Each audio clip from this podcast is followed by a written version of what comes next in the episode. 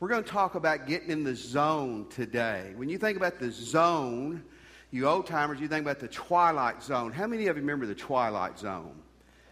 Got to have a little gray hair or a little recede uh, to uh, remember that show. It is a funny, The Twilight Zone is a, uh, a weird but funny show. The zone, we talk about the zone, we're talking about getting in a, the place and where there's effectiveness, where there's joy. So you might call it the sweet spot. When I was growing up, I, I played tennis. And I had a little tennis racket back in the day that, that had a sweet spot right in the middle. Now they say uh, tennis rackets today, the whole racket is a sweet spot. But the old timey racket, if you didn't hit it right in the middle, I mean, it was terrible. It just bonked back. The sweet spot was where it was smooth and effective. In Acts chapter 4 this morning, we're going to look at the church and Christians when they were, man, they were in their sweet spot. They were in a place individually and corporately where there was joy, where there was power, where, where things were happening. And I want us to see how they got there and how they stayed there. I don't want to just talk about the church. I want to talk about I want to talk about your life personally. I want to talk about your family. I want to talk about your sports team. I want to talk about your business. I want to talk about every area of our life. How do we get into that place, that sweet spot where things are going as God intended for them to go? Now, I don't think I have to say this, but this is the truth. Many of you aren't in a sweet spot. Your marriage isn't sweet. Your family relations aren't sweet. Things at work aren't sweet. Things at school are one week old and they ain't sweet. Athletically, it may be going tough. So, this is something we all, man, it applies to every single one of us. Acts 4, the church is hitting on cylinders. People are being saved. People are being healed. They're being persecuted, by the way. They pray and the building shakes. Wouldn't that be phenomenal? Let's see how we can get in and stay in the sweet spot, too. I'm going to give you four things. Number one is unity. Is unity. Acts chapter 4, verse 32 is our first place. It says, All the believers were together. They hated each other. They argued. They fought. They each had their own agendas. That's not what it says, is it? That may be some church you know of somewhere, and that church does exist. It says, All the believers were one in heart and one in mind. Now, folks, the church consisted of thousands of people at this point. They had gone from 120 in worship to about 5,000 in just a matter of months. I mean, the church had just exploded. And certainly not everybody was on the same page, but most of them is what he's saying here. They prayed together, they served together, they suffered together, they sacrificed together. There was a harmony in their thoughts and their affections. They were on the same page. Here's a great definition of division. Someone said division is when you have different visions. Husband's got a vision for the family, the wife's got a vision for the family. That's a recipe for division. At your workplace, you got 15 different visions, it's not going to go well. Your athletic team, your extended family, your church, whatever it is. But harmony and the zone begins to be found when people, like in this situation, of all kinds of backgrounds, socially, economically, rich, poor, young, and old, they all were able to come together. There was a unity because their hearts were right with God and their purpose was together. Listen, again, I want to tell you, you don't have to know very much. You can be pretty young, you can be real old, not know much, but you know this that if things are going to go well, people have got to get along. There has to be a unity. Years ago in Canada, there was a horse pulling contest, and people would bring their horses. They would put weights to them and see how, who could pull the most weight. One guy, he, he brought two horses. The first horse got up and it pulled 9,000 pounds. His second horse got up and it pulled 18,000 pounds. And then he hitched his horses together. Now, I'm thinking 9,000 plus 8,000 is what? 17,000. If you struggle with that and you're in high school, you might be seeing that same grade again next year. That's pretty easy math. He hitched those horses together, and together they pulled 30,000 pounds. That's called synergy. That's called horses working together. It's the same thing with people. Mike Krzyzewski is the great basketball coach at Duke University. He made this comment one time. He said, If you give me five people, five basketball players who are, are really talented, and then you give me five, no, he's talking about collegiate basketball players, same level, but they're less talented. But the talented group can't get along, and the, the less talented have harmony. He said, I will beat the more talented team every single time because five people who get along are going to be a lot more effective than five people who don't get along. One of the reasons the early church was soaring right here and great things were happening is not everybody didn't get along. But the majority did. It's not uniformity. They all didn't look and smell and, and act alike, but they were on the same page. If you are going to have success, you have got to be unified. Here's my challenge you be a unifier. There's strife causers, there's going to be divisions causers everywhere you go. Unfortunately, even in the church house, you make a choice to be a unifier on your team, at your workplace, in your family. Everybody's got crazy kinfolk, amen? You may be one of the crazy ones, but you can be a unifier. Proverbs 16, in Proverbs 16, what verse is that? Proverbs 16, 28. Listen to what it says. A perverse person stirs up conflict. Who's the strife causer? God says it's a, it's a perverse person. A gossip separates close friends. Godly people are people who learn to get along.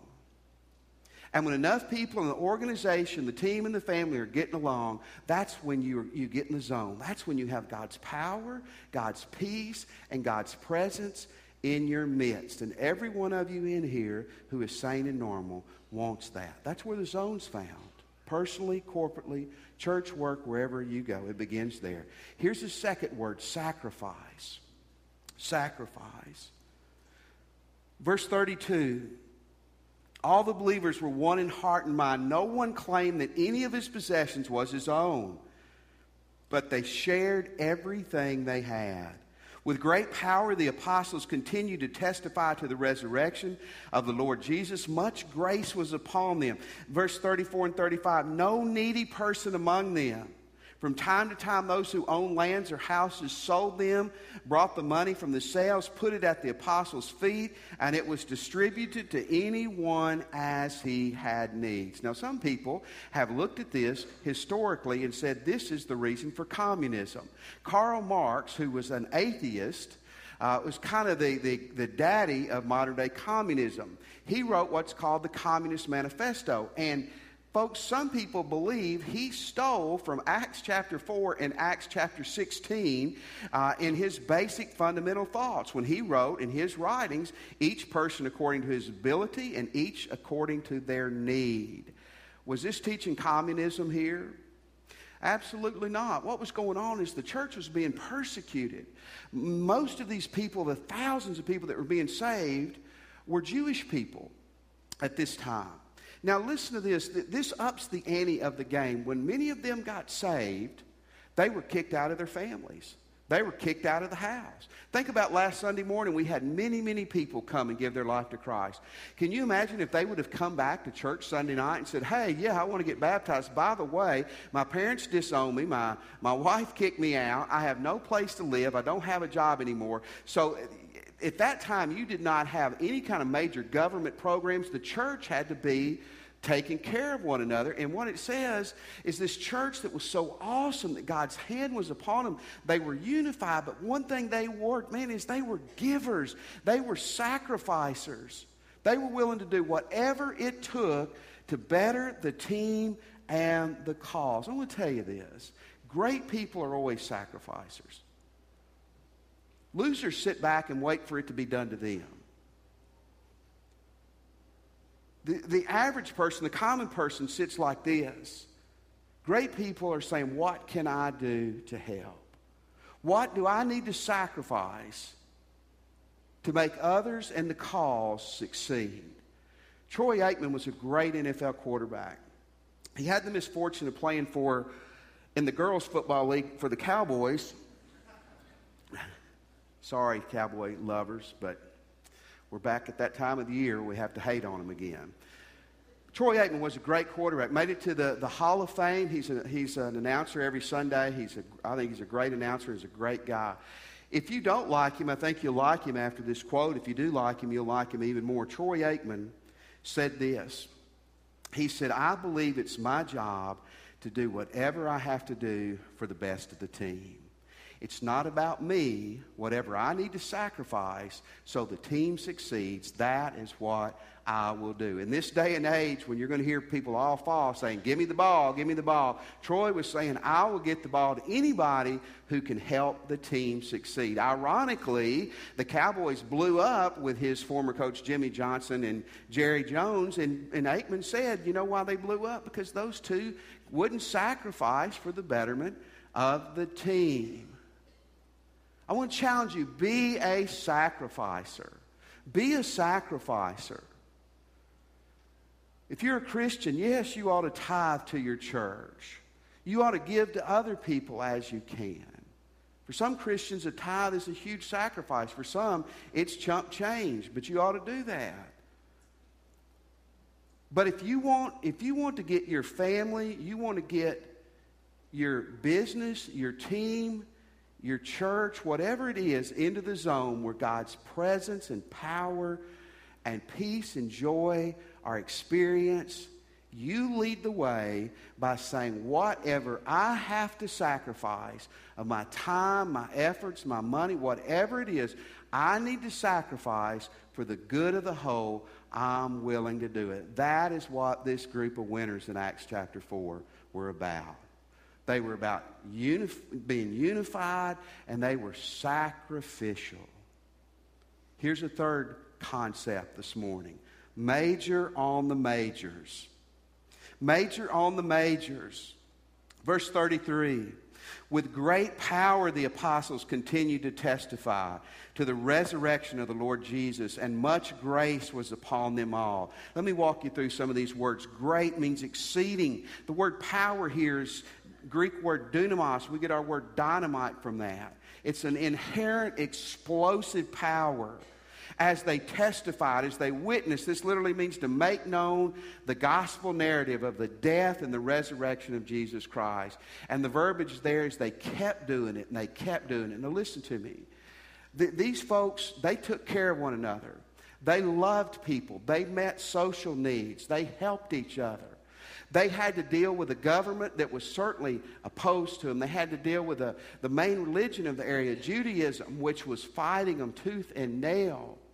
And there would have been a thousand peripheral things they could have got off on. But here's what they did they kept their focus on the main thing of lifting up Jesus Christ and telling people no matter where you are in life, Jesus loves you, He died for you, He arose for you, and He can save you. That was what they kept forefront in their ministry. Speaking on the church, real quick, if you were here last Sunday morning at 11, you saw an incredible thing. You saw people sitting in the choir loft, and we didn't have a choir. Wasn't that pretty neat? Chairs were brought in in the back of the church. I mean, it was, we were just, it was overwhelming.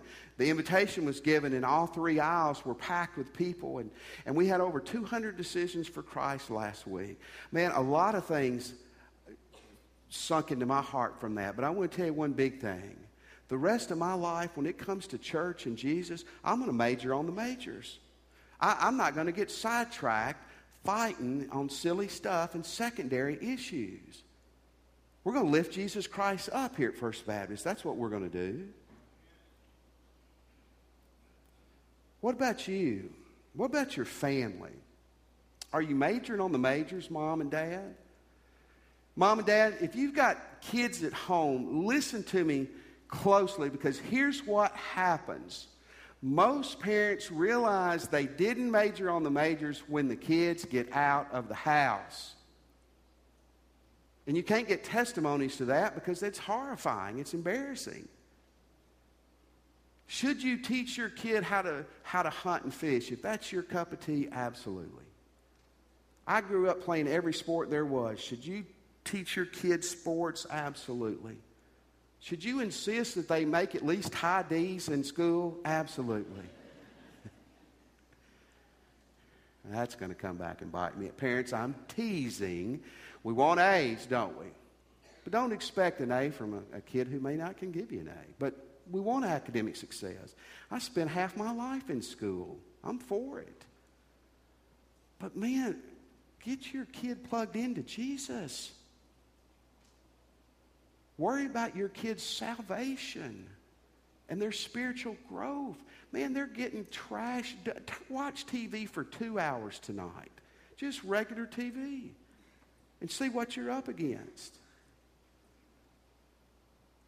Develop their character. Help them find their life purpose. Yes, man, bless them in all those other ways and help them. But if you teach them to score a touchdown and they die and go to hell, you ain't won. Parents major on the majors in your business. What gets a lot of businesses in trouble is they begin to focus on everything but their business. We're, we're fixing to kick off football season, and basketball, baseball, uh, uh, softball. You know, teams that win are the ones that, that focus on the fundamentals and they, they, they love each other, they're unified, they, they focus on the main things. That's what, what wins. I, I want to read to you something from a chaplain in Iraq. His name is Lieutenant Carey Cash, chaplain in the 1st Battalion, 5th Marine Regiment. And he begins, he says, you know, Christians and church people, he said, we, we'll get off on minor issues a lot. We'll get, off, we'll get mad and we'll, we'll chase rabbits and we'll get frustrated because someone doesn't believe what we believe about the revelation or whatever. But listen to his insight. He said, when I, when I have chapel right before the soldiers are fixing to go into battle, they don't ask me, what's your favorite denomination? Should it be organ or drums? Here's what they ask Chaplain, is there really a God who's going to be there for me when I'm afraid? Chaplain, is there a God when the firefight starts and people are shooting at me that's actually going to be there? Chaplain, is there a God who's going to forgive me if I do horrible things in the next 10 hours? And it's going to meet the deepest needs in my life. Chaplain, if I die on the battlefield, is there really a heaven and really a hell? And if there is, how do I get to heaven? They don't ask about organ music or guitar music because everything's stripped away that's trivial. I want to challenge you to do something 99% of the world doesn't do. Strip away what's trivial in your life and major on the majors. God bless, listen, God doesn't just give his blessings and his power to anybody and everybody. He gives it to people who are about his business. Did you get that? Focus on the majors. Major on the majors in life. That's where you get in the zone, and that's how you stay in the zone. And our last word this morning is encouragement. Encouragement. Unity, sacrifice, the right priorities and encouragement. Verse 36 and 37. Joseph, a Levite from Cyprus, whom the apostles called Barnabas, which means son of encouragement, sold a field he owned and brought the money and put it at the apostles' feet. Now, here's an interesting thing. If you know a little bit about Jewish history, uh, Barnabas is a, is a Levite, a priest, and they were not allowed to own land. So, why is he selling land he was not supposed to have owned? Well, it's a couple of things. Either the Bible made a mistake here, which we'll rule that out, as that's not the case. Maybe in Palestine at this point in history, they weren't enforcing or living out that law anymore, and a, a, Levite could own land. Maybe it was his wife's land through family inheritance, which makes him not quite as generous if he's given away something that maybe wasn't his. But it says he was from Cyprus. Cyprus is an island in the Mediterranean Sea, and, and it was not illegal for a Levite to own land there. Whatever wherever this land came from, it was such a huge um, sacrifice that it absolutely blew the disciples away when, when they saw this gift. They just, it was, it was so, so big.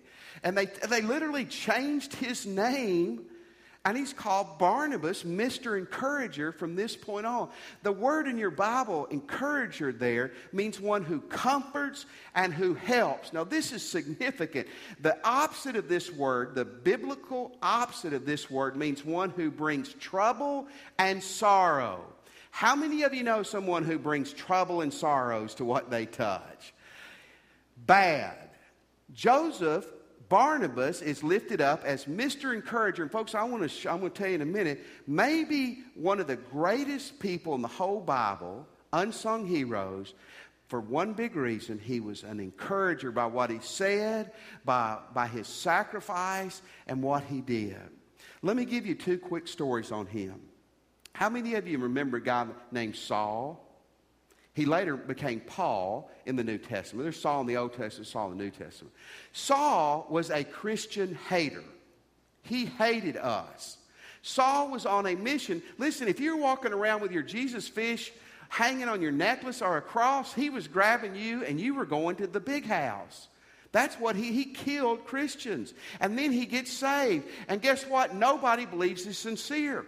Honestly, if Saul would have come walking down the aisle and, you know, on a Sunday morning here and said, I want to join the church, I've given my life to Christ, I want to get baptized, I'd say, man, listen, temple is really a good place for you. Man, Trinity, I mean, that Saul, I think you would like it. They, it would be great for you to go there. They were scared of him. They would not let, they would not let him around. And then here comes Barnabas. Barnabas says, wait a second, I think this guy's sincere. Let's take him under our wing. Let's bring him into the fellowship. Where's the church without Paul? 13 New Testament letters have his name on them. Where's the church without Paul? Where is Paul without Barnabas? And then Paul and Barnabas, they start doing missionary trips. They, they go on mission trips that last like two or three years. And they take a young guy with them named John Mark. And John Mark quits in the middle of a mission trip. And so they, they get back and they later they decide they're going to go on another trip. And John Mark wants to go. And Paul says, no, he's a quitter. He is not going with us. Folks, I mean this in the nicest way. You would not want Paul to be your pastor. That's why he traveled everywhere and didn't stay real long. Because, brother, he swung a sharp axe. Nope, he quit. He's not going with us. Barnabas said, Yes, he is. No, he's not. They arm wrestled, they tied. Barnabas said, I'm taking John Martin. Paul went another direction. Years later, Paul's an old man. You know who he wanted to see? Send me Mark. Send me Mark. He's good for me. He helps me. The first, we believe maybe the first gospel written was the Gospel of Mark. Guess who God used to write that? John Mark. Maybe we wouldn't have had that first gospel if it wasn't for Barnabas. I want to challenge you to be an encourager. I don't mean the fake kind, the manipulative kind. You know, some people, some people praise their boss trying to get uh, honor. Some people, the only people they'll praise are people who are beneath them because it makes them feel good. Real encouragement, you, you encourage, it's a 360. It's people over you, under you, and who are equal to you. And it's not this silly stuff that, hey, your team got beat 85 to nothing, but we're going to give you a trophy and tell you you played really hard. I'm not sure that's really good. I don't think it's great to encourage a bad employee. I don't think it's great to tell a child who comes in at 2 when curfew was at midnight, "Hey, that's okay. Everything's great. We're just glad you didn't come in at 2:30." Not false encouragement, but real encouragement. Find some good and lift it up. Most of us pass out encouragement like it's a $1,000 bill. Build people up sincerely and truly. I don't see him here. Is Bill Roundtree here this morning? Bill, are you here? I don't see him. That's great. I use him in illustration. Bill, if you're watching on the internet, Bill sent me a note one time, and he said, I may not make a big splash in life, but I'm going to get some people wet. And what he was saying, uh, he was saying, you know, I don't know if I'm going to be famous, but I'm going to do whatever I can to impact other people. What about you? Listen, the zone in your family, the zone in your church, the zone on your team. Yes, there has to be correction and reproof. There has to be those things. But encouragement, finding the good and building it up. That's how people live effectively. And guys, listen, here's the neat thing all these things are within your grasp. You can do these things. You can, you can be a unifier, a sacrificer. You can major on the important things. You can encourage people. You can, you can help your life and, and the people in your life get into that blessed area where God's hands on it if you will choose to be the person God's called you to be. Will you choose to be that person? Let's pray.